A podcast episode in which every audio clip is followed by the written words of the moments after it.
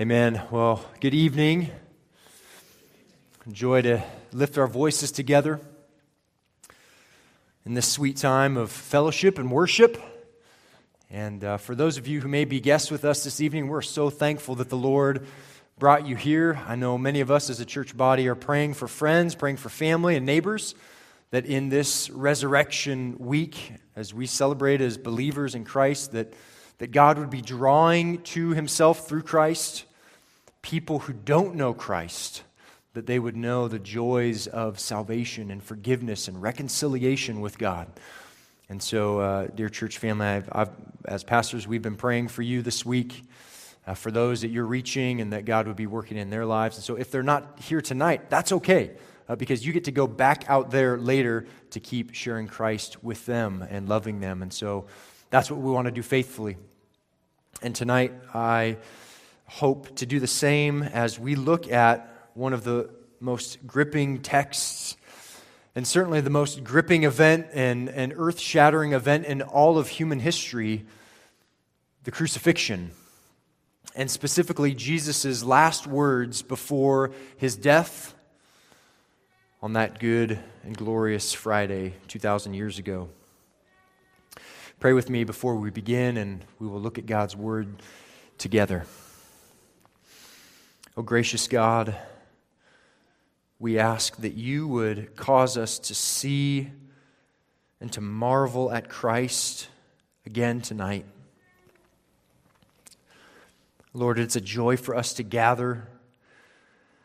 And I know that there are uh, many burdens on our hearts as we end a long week, as we come to the end of work days and, and, and weeks, uh, work, work weeks in the home, as mothers care for children and work jobs and care for families. Lord, there are burdens on our hearts as we consider the events in our own state, our own nation, around the world, social unrest and upheaval, rebellion against you, political chaos and global chaos with wars and rumors of wars and all of those things, Lord. Those things are heavy on our hearts. And so, Lord, what we need you to do tonight and, and every day is to reorient our hearts on Christ, to fix our gaze on Him, our glorious King who will come again one day. We pray by your Spirit's help that we would think on what is true and right and good. And specifically tonight, that that would be Christ and his work of redemption at the cross. May you be glorified, Lord. And I pray for any who, in this room who do not know you and any in our lives who don't know you that we long for them to know you, Lord, that you would empower us, equip us, and embolden us, Lord, to preach Christ and to proclaim the gospel. In Christ's name we pray. Amen. Amen. Well, if you have your Bibles, turn in them with me to Mark, the Gospel of Mark, chapter 15. And we'll read the portion of Mark where we, where we will focus our attention tonight. And we will look at the second three hours of Christ's Christ's crucifixion. We believe that the crucifixion began around sometime around uh, 9 o'clock in the morning. The events leading up to the crucifixion, and, and here in Mark chapter 15, verses 33 through the end of the chapter, really through the end of verse 41, we see the second half of the crucifixion scene. Read along with me, starting in verse 33. And when the sixth hour had come, that is noon, there was darkness over the whole land until the ninth hour. And at the ninth hour, Jesus cried with a loud voice, Eloi, Eloi, lama sabachthani, which means, My God, my God, why have you forsaken me? And some of the bystanders hearing it said, Behold, he is calling Elijah. And someone ran and filled a sponge with sour wine and put it on a reed and gave it to him to drink, saying, Wait, let us see whether Elijah will come to take him down. And Jesus uttered a loud cry and breathed his last. And the curtain of the temple was torn in two from top to bottom. And when the centurion who stood facing him saw that in this way he breathed his last, he said, Truly, this man was the Son of God. Well, this morning I read to my kiddos from this little book. There's a bunch of them out there on the table in the foyer for families, for any of you really to grab, for your family, one for your family. It's called the Biggest Story Bible Storybook. It's a little redundant, but it's a great book. Please grab one on your way out and read it with your kids and your family this weekend. But I read, I read the excerpt this morning from the section in here on Good Friday. And here's what it said about this day some 2,000 years ago. Jesus knew he was going to die and that it was going to be no ordinary death. We call the day that he died Good Friday. And it was good, very good, amazingly good. We would say it was unbelievably good, except that it happened and we should believe it. Jesus suffered so that we can be set free. Jesus died so that we can live forever. And Jesus was the Good Shepherd, laying down his life for his sheep. And that is why it is called Good Friday. The Good Shepherd laying down his life for the sheep. And that's what it's all about. That's what Good Friday is good for. That's why it's good. That's what it's all about. But as we read the crucifixion narratives,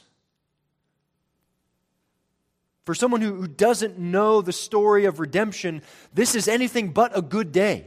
This is the, the worst day. And any, any death, any funeral, any memorial, anytime we, we hear of someone who has died, whether far away from us or near to us, we never want to say or feel that this is a good day.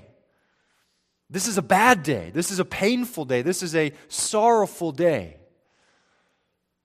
And yet, as we look at the crucifixion, we see all of that wrapped in to one day. A few hours that were both horrendous and wretched and glorious and good. The main point that we want to see tonight is this that Jesus Christ was forsaken on the cross for sinners we're going to hone in on what it means that Jesus was forsaken for sinners. You remember what the text says My Lord, my Lord, why have you forsaken me? To be forsaken is never a good thing in, in our experience. In, in, from a human perspective, to be forsaken is only painful, excruciating, to be abandoned, to be cast away, to be set aside, to be rejected. But, brothers and sisters, Jesus Christ was forsaken on the cross for sinners. And that is good news. And we'll see why. We're going to ask several questions about that statement and about that word, what it means to be forsaken. And we'll look at a, a number of texts but mostly, what I want you to do tonight is I want you to hear the story of redemption listen intently, listen well, and be encouraged and rejoice at your redemption if you are in Christ. Rejoice with great joy at what Christ did on your behalf so that you might make him known to others. And here's the first question. First question is this Why does it matter that Jesus was forsaken? Why does it matter that Jesus was forsaken? Jesus cried out over the hushed, dark silence at the cross. My God, my God, why have you forsaken me?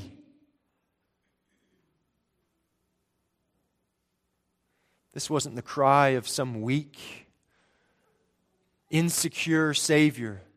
This was the cry of the second person of the Trinity who had never in any way been separate from his Father and now forsaken. Why does this matter? It matters because it means everything. That's question number one. Here's question number two. It matters, number one, because it means everything. If Jesus is not forsaken, then we have no hope. There's no point to be here. There's no point to read your Bible in the morning, to fight for a quiet time, to pray, to pray for an unbeliever in your life, to share the gospel with them. If Jesus was not forsaken, none of this matters. But it means everything. Here's the second question. Second question is this what does it mean that Jesus was forsaken? It matters because it means everything. But what it means that Jesus was forsaken is the next question. And we're going to look at it in a couple of parts here. What it means that Jesus was forsaken. First, we're going to see this the who. Who forsook Jesus? If you're going to be forsaken, there has to be someone who forsakes you. You feel forsaken by someone. Someone has left you aside. Someone has abandoned you. Someone has cast you away. Jesus, the Son of God, was forsaken, but the question is by whom? First, look back at the text and see again, most importantly, in this verse, Jesus says, My God, my God why have you forsaken me? And we'll get to God's involvement in the forsaking of Jesus in just a moment here.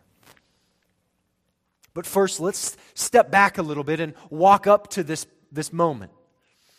First, Jesus, we see in Mark chapter 15, verses 15 through 20, that Jesus was forsaken by his own government by his own government, by the Jewish leaders, and then the Roman government who were exercising authority over Israel, over the Jews.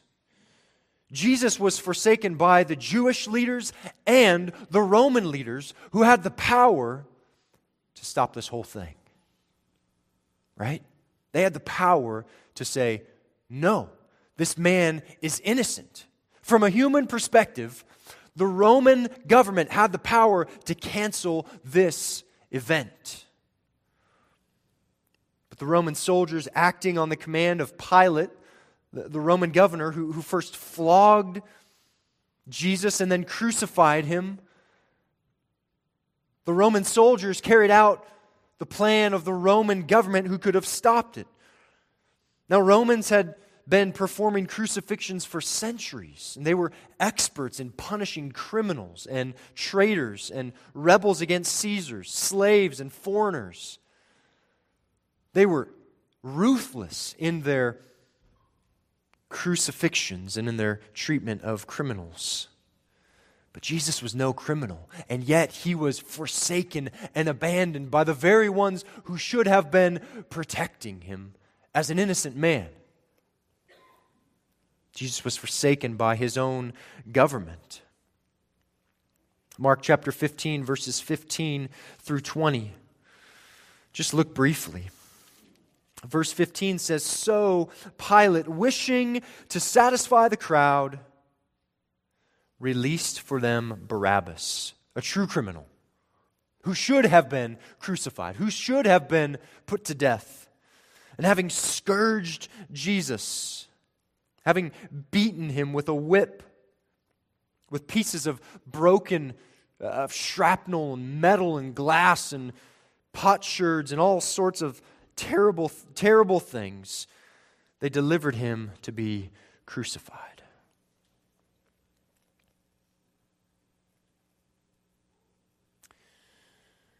But he was also forsaken by his own people.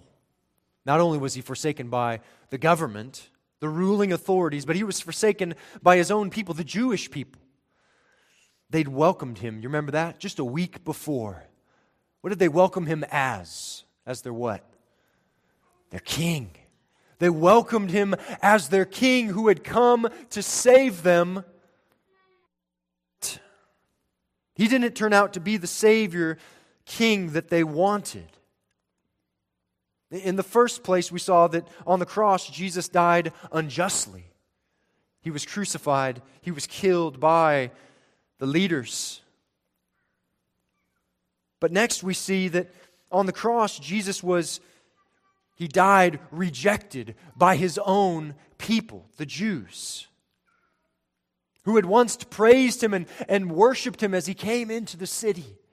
Hosanna, Hosanna. And now rejected. Who else was he forsaken by? He was forsaken not only by his government and by his people, but by his own followers and friends. Have you ever felt rejected by a friend? Maybe a family member?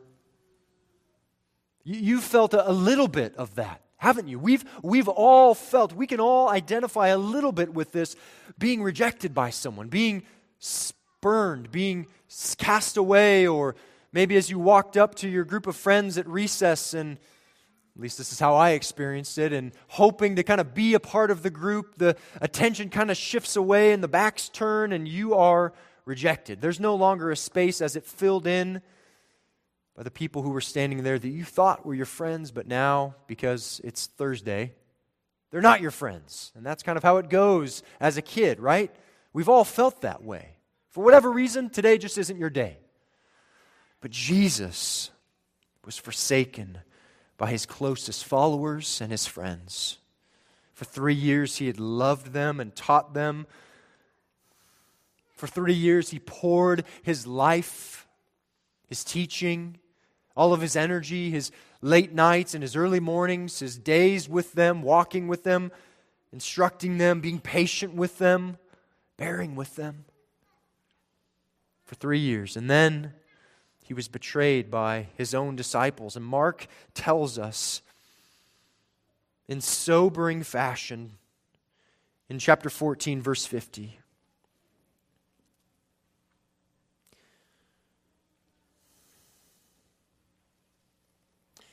He says this They all left him and fled. Every last one of them. And Jesus is alone. He's alone. He's alone in the dark without a friend in the world to stand with him in his worst moment. Now, this is all very shocking in ways, isn't it? It's shocking. How, how could someone so good be treated so terribly? Be forsaken like this? Now, as believers, as Christians, we, we ask, why wasn't this me? I should be forsaken. I should be abandoned for all of my failures, for all of the times I've hurt my friends, I've said horrible things to my spouse or mistreated people, my own children. We know that we should be forsaken. And we also expect by the world to be forsaken. We expect to be mistreated by those who reject Christ because we stand for and with Christ. We know that we live in a fallen world that's sick with sin. But if you're not a Christian, I wonder how you even make sense of, how would you explain the existence of such evil in this world? You read this text and you go, this doesn't make any sense. But for the Christian, we know that we deserve to be forsaken like this. The only way we can make sense of evil like this, Jesus being forsaken, is because of what is to come. Jesus is going to stand in the place of sinners who themselves should have been forsaken. The greatest evil God meant for the greatest good. But, unbeliever, how, how, when you look at the world, how do you make sense of evil? How do you make sense of that? How do you even say that there is good or evil? And I would just encourage you if you have not trusted in Christ, if you come to Christ, He will make sense of those things for you. Because God is holy and, and sin is a breaking of the perfect standard and law of God, refusing to give Him glory. And in that way, the world has been infected and corrupted by sin. That is why there is evil in the world. But as we look at Jesus being forsaken by friends and by his followers, his own disciples, we think of Peter who forsook him, who denied him three times, even though he said, No, Lord, I will never forsake you. We think of Judas betraying him. But that's not the worst. The worst of all is what? My God, my God, why have you forsaken me? What does it mean again that Jesus was forsaken? This is our second question. And as we think about the who, we must see that it was God ultimately who forsook Jesus. And this leads us really to what is the, the second big question as we think about God forsaking Jesus. The second question is this the what of Jesus being forsaken. What does it mean that Jesus was forsaken by God? And again, uh, in our text, Jesus says, My God, my God, why have you forsaken me? As we think about this climactic moment of Jesus being forsaken by his Father, the only God, the only ruler of the world, who Jesus has shared perfect fellowship with for all of eternity, forsaking his own son. Now, just listen as I read some of the events of the day that led up to Jesus' brutal words My God, my God, why have you forsaken me? And the crucifixion that Friday afternoon. On Wednesday, two days ago, Judas agrees to betray Jesus for 30 pieces of silver, a little bag of change. A little bit of silver for the King of the universe. Thursday, Jesus eats the final Passover and he institutes the Lord's Supper and he washes his disciples' feet the day before his crucifixion and the last meal of his life before his death. And it was going to be a long day. Thursday, the disciples argue over who should be the greatest at that meal with their Savior. Thursday, Jesus predicts that Peter will deny him, and Peter says, No way. There's no way.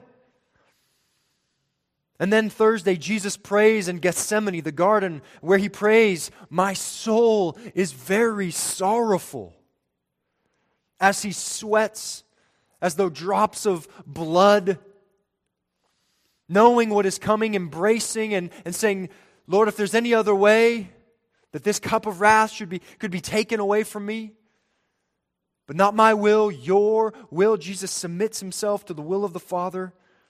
And then Friday unfolds like nothing anyone has ever seen or will see again.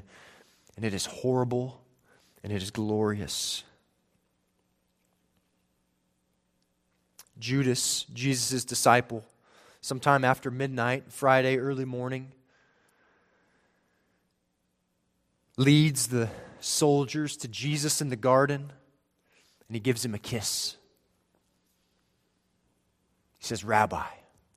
And this is how they were going to know who to bind and who to capture and who to take and to kill. Judas, Jesus' own disciple, betrays him just after the stroke of 12. Friday morning, in those dark moments, Jesus' disciples all abandon him. You remember what it says. They all left him and they fled away. Can you imagine that? Sitting in a dark place in a garden with torches lighting your little space and everything else is black. And in a second, Everyone looks at each other and they dart through the woods, and there you are, all alone. Soldiers, spears, and swords in hand, and that's it. They've all gone. And from then until about 9 a.m., Jesus is beaten and mocked. He's tossed back and forth between the Jewish rulers and the Roman rulers. He's tried secretly in, in the night by Caiaphas, the, the high priest, and part of the Jewish high court, the Sanhedrin. He's mocked, he's beaten, he's cursed. And then before the Romans, Pilate, who finds no fault in him, Herod mocks him and dresses him up in fancy clothes and sends him back to Pilate. And then, starting at about 9 o'clock in the morning, Jesus is led to Calvary. Jesus is led out of the city, carrying a cross up a hill, assisted eventually by another who's called out of the crowd. At about 9 a.m., in that same hour, Jesus is crucified. At 10 a.m., Jesus prays, Father, forgive them. And then the soldiers divide up Jesus' clothes, and then people hurl abuse at him, wagging their heads. As Luke 23 and, and Psalm 22 tell us. And then people hurl abuse at him, they, they mock him, the rulers mock him. The chief priests and the rulers say, He saved others. One criminal mocks him and says, Save yourself and us, Jesus. What an hour that was from 10 to 11. And then at, from 11 to noon, the other criminal pleads, Jesus, remember me. Remember me this day when you enter your kingdom. Remember me. And you remember Jesus' words Today you will be with me in paradise. He assures him of redemption. And Jesus says, Woman, behold your son. Remember that? And then at noon, darkness covers the whole land for three hours. At one o'clock, Jesus cries out, My God, my God, why have you forsaken me? And then his next recorded words are this I thirst. I thirst. And they raise up a sponge filled with sour wine.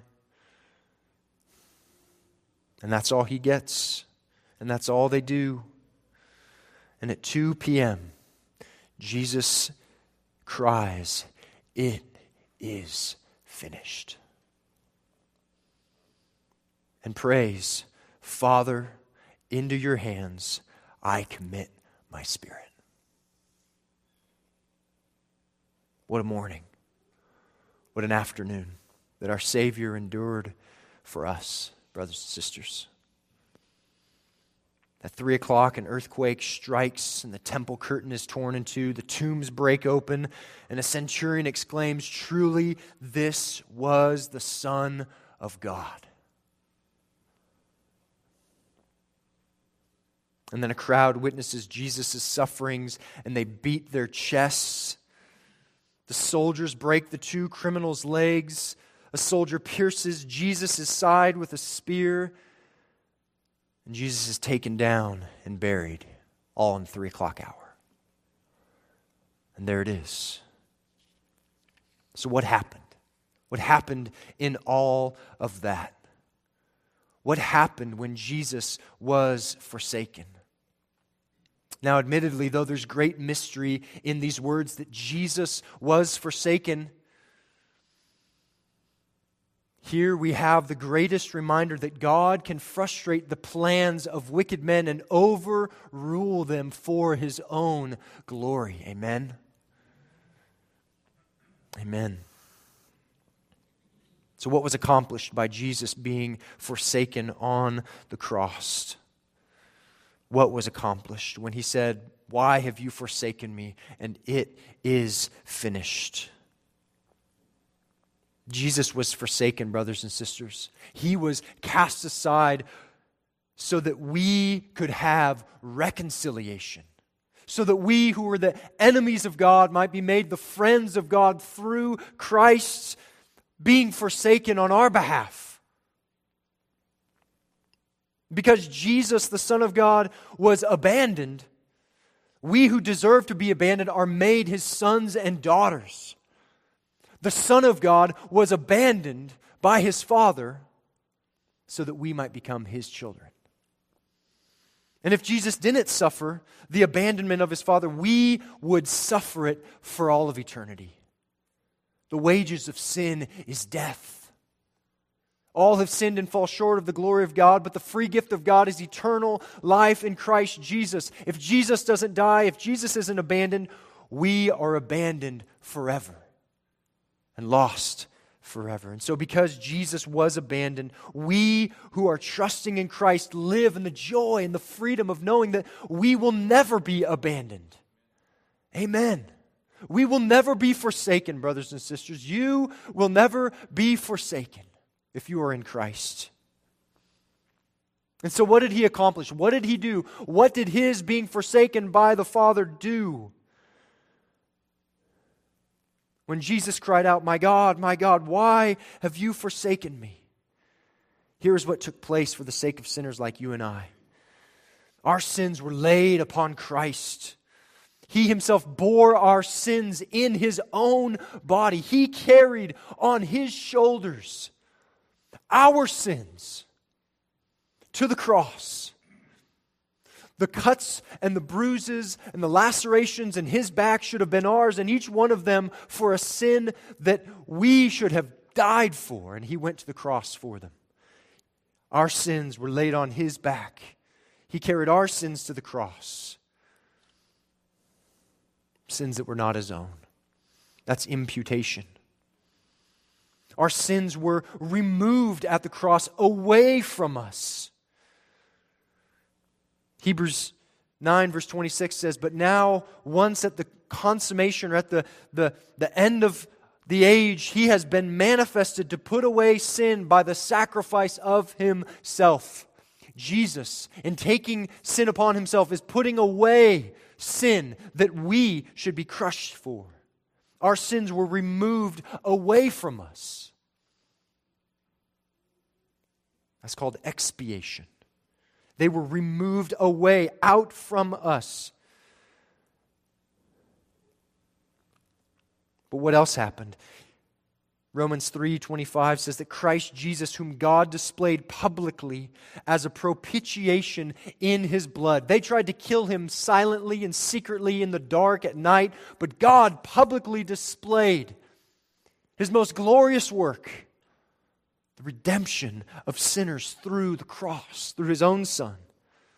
He bore in his own body the full force of the righteous wrath of his Father against the sins of his people. Jesus bore that in himself. He satisfied the wrath of God on our behalf. So we don't beat ourselves, we don't punish ourselves, we don't do penance. Jesus took the wrath. He absorbed God's anger for our sins, brothers and sisters. Do you believe that? He bore all of it and he absorbed it all, and that's called propitiation. But what else did he do? Romans 5:10 While we were enemies, we were reconciled to God through the death of his son. That's called reconciliation. Reconciliation is God removing the enmity, the, the, the anger, the separation that existed between God and the people of Christ. Jesus removed the enmity that was there and brought us peace. Where there was wrath over sin, just wrath that we deserved. We deserve wrath, but we've been reconciled to God. But we also see that Jesus accomplished something else. He accomplished this great word, redemption. Jesus paid it all. All to him I owe. Jesus paid it all. All of our debts that we could never pay. all of our guilt that we deserve jail time for in eternity in hell under his wrath, he paid our debt. He paid it all. All to him I owe. Sin had left a crimson stain. He has washed it white as snow. He has crossed out the record of our guilt. Jesus paid it all, all of it. The ransom price for our deliverance from the bondage of sin. We were in bondage and slavery, which is what we're going to talk about Sunday. That we were slaves to sin, but now we are his joyful slaves in Christ. Jesus paid for our deliverance, he purchased his people from sin and from death. He paid it all. He secured our freedom from sin. And Hebrews 9:15 says a death has taken place for the redemption of transgressions. A death has taken place for the redemption of our transgressions. In other words, the cross did not make provisions, it purchased realities. It didn't just make forgiveness possible, but it made it a reality. Jesus purchased the redemption of all those who will trust in Christ. And so the question is are you trusting in Christ? If you are not a Christian, consider what it would be like to turn to Christ and to give Him all of the burden of the guilt of your sin that you feel, that you carry with you. He can take that burden, He can take it, and He will. What a small thing it would be for you to forsake your sin tonight. Just think of it in light of what Christ did on the cross for your sins. Why not? why not come to Christ and say, Lord Jesus, I will have that all. I will have today reconciliation and redemption and propitiation and all of that. I, I want the guilt of my sin removed and I want peace with God. I want a transformed life. Why not come to Him today in exchange for never being forsaken by God? But, believer, those of you who have received mercy. Let's give it. Let us freely give the gospel of mercy to those who are without mercy. That's what we're called to do. That is what we are called to proclaim.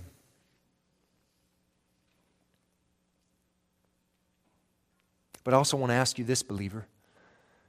Is there any sin that you are just holding on to?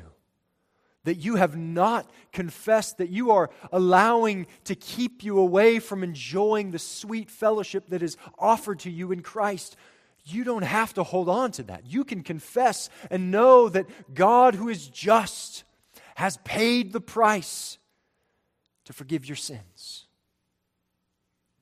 You can know sweeter fellowship with Him if you will give up sins that you are unwilling to confess. I would just encourage you, brothers and sisters, turn from those things. Let them go. Confess them and, and, and let the Lord do a, a work in your life. If you are being hindered from fellowship with the Lord by holding on to some pet sin in your life, let it go. And enjoy the full freedom of knowing your sins forgiven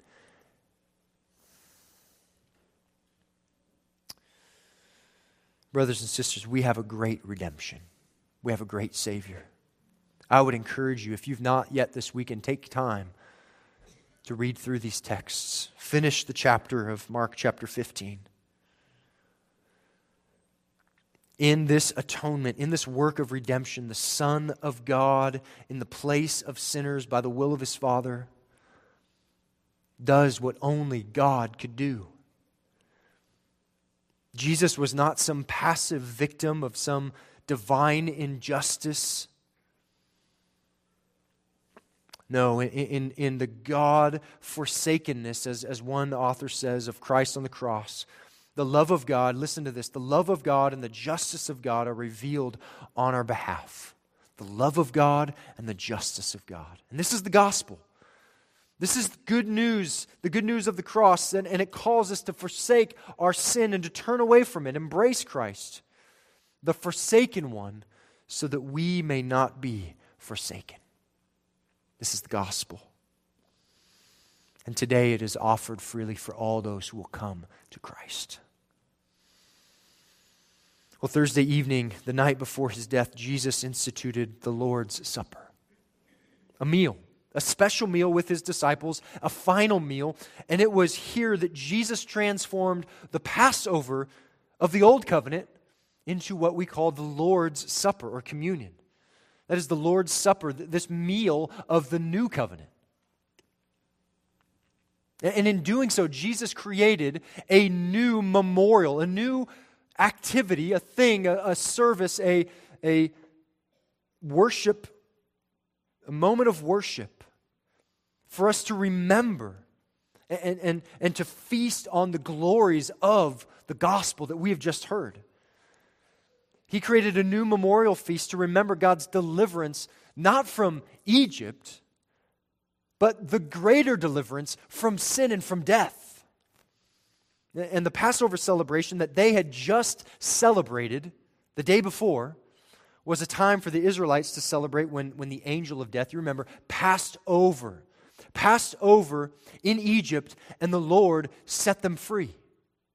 You saw the blood on the doorposts, and now, as we come to Christ, the Lord, God, the Father, He sees Jesus' blood poured out for us, covering us, as it were, delivered from sin, delivered from death. They looked forward to a final deliverance by the Messiah. And now the true Passover lamb had come. The lamb had come. The final lamb, the lamb of God who came to take away the sins of the world, had come.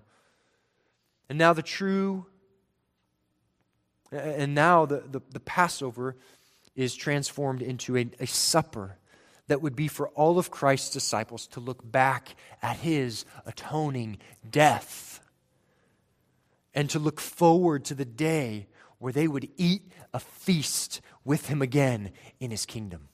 There is a day where Jesus said, I will not eat this supper until I come again in my kingdom. We will eat a supper with the Lamb, and it will be glorious. And so, as we share in fellowship around the bread and the cup, the body and the blood, remember that we will feast with the Lord one day. As we enjoy fellowship together, it's a picture of our fellowship that we share with God through Christ. As another has put it, this feast, this meal is food for our faith, and it's a supper to give us strength. It's food to remind us of the cost, the great cost of redemption. And it gives us strength as we go on in this life, waiting for the coming of Christ. I'm going to pray here and ask the men to, to gather in the back to serve us communion. And as I pray,